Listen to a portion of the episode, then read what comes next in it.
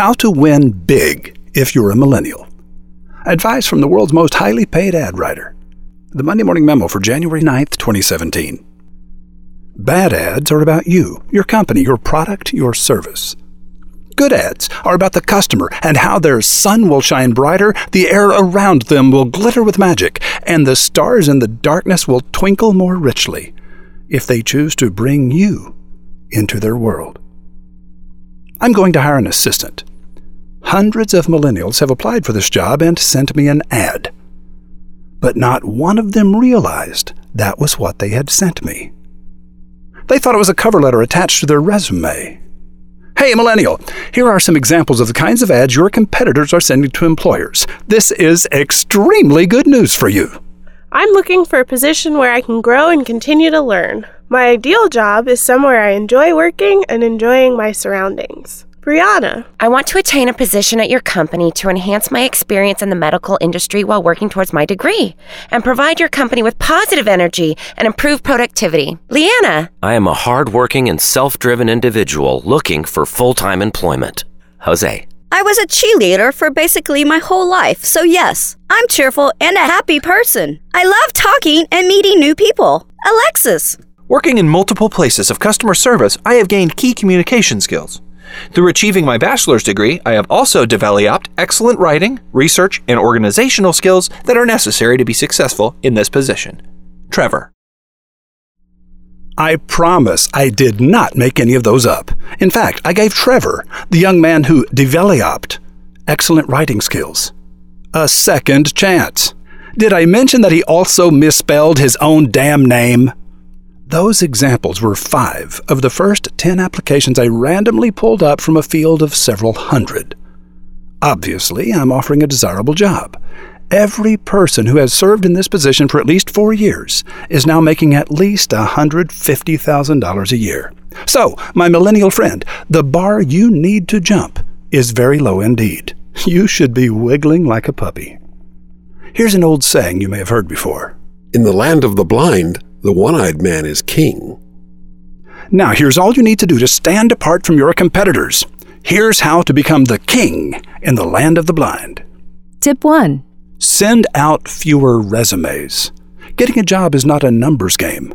Select a small number of companies and send each of them a cover letter crafted exclusively for that company. Tip 2 There is no such thing as an attention span. The applicant that wins more of the employer's time than his or her competitors is the one most likely to win the job. So write an interesting cover letter. Long isn't dangerous. Boring is dangerous. Predictable is dangerous. Orthodox is dangerous. Stand apart. Tip 3 Take a chance. Dustin Hoffman is considered to be one of the most versatile actors of his generation. According to the Goog, he's made about $50 million since that day in 1967 when he played Benjamin Braddock in The Graduate. The problem is that his performance as a button down college graduate and track star was so convincing that most critics and directors assumed that Dustin had not, in fact, been acting. The prevailing opinion was that his acting range was limited to only that single type of character. And John Schlesinger, the director of Midnight Cowboy, knew the lead character in his film, Ratso Rizzo, was to be precisely the opposite kind of character.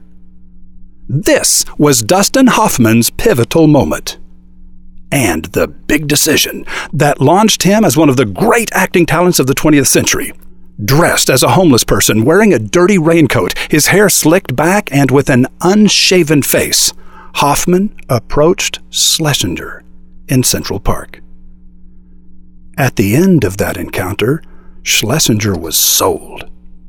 Dustin Hoffman did not assume his career would forever be bright simply because his first movie had been a runaway success.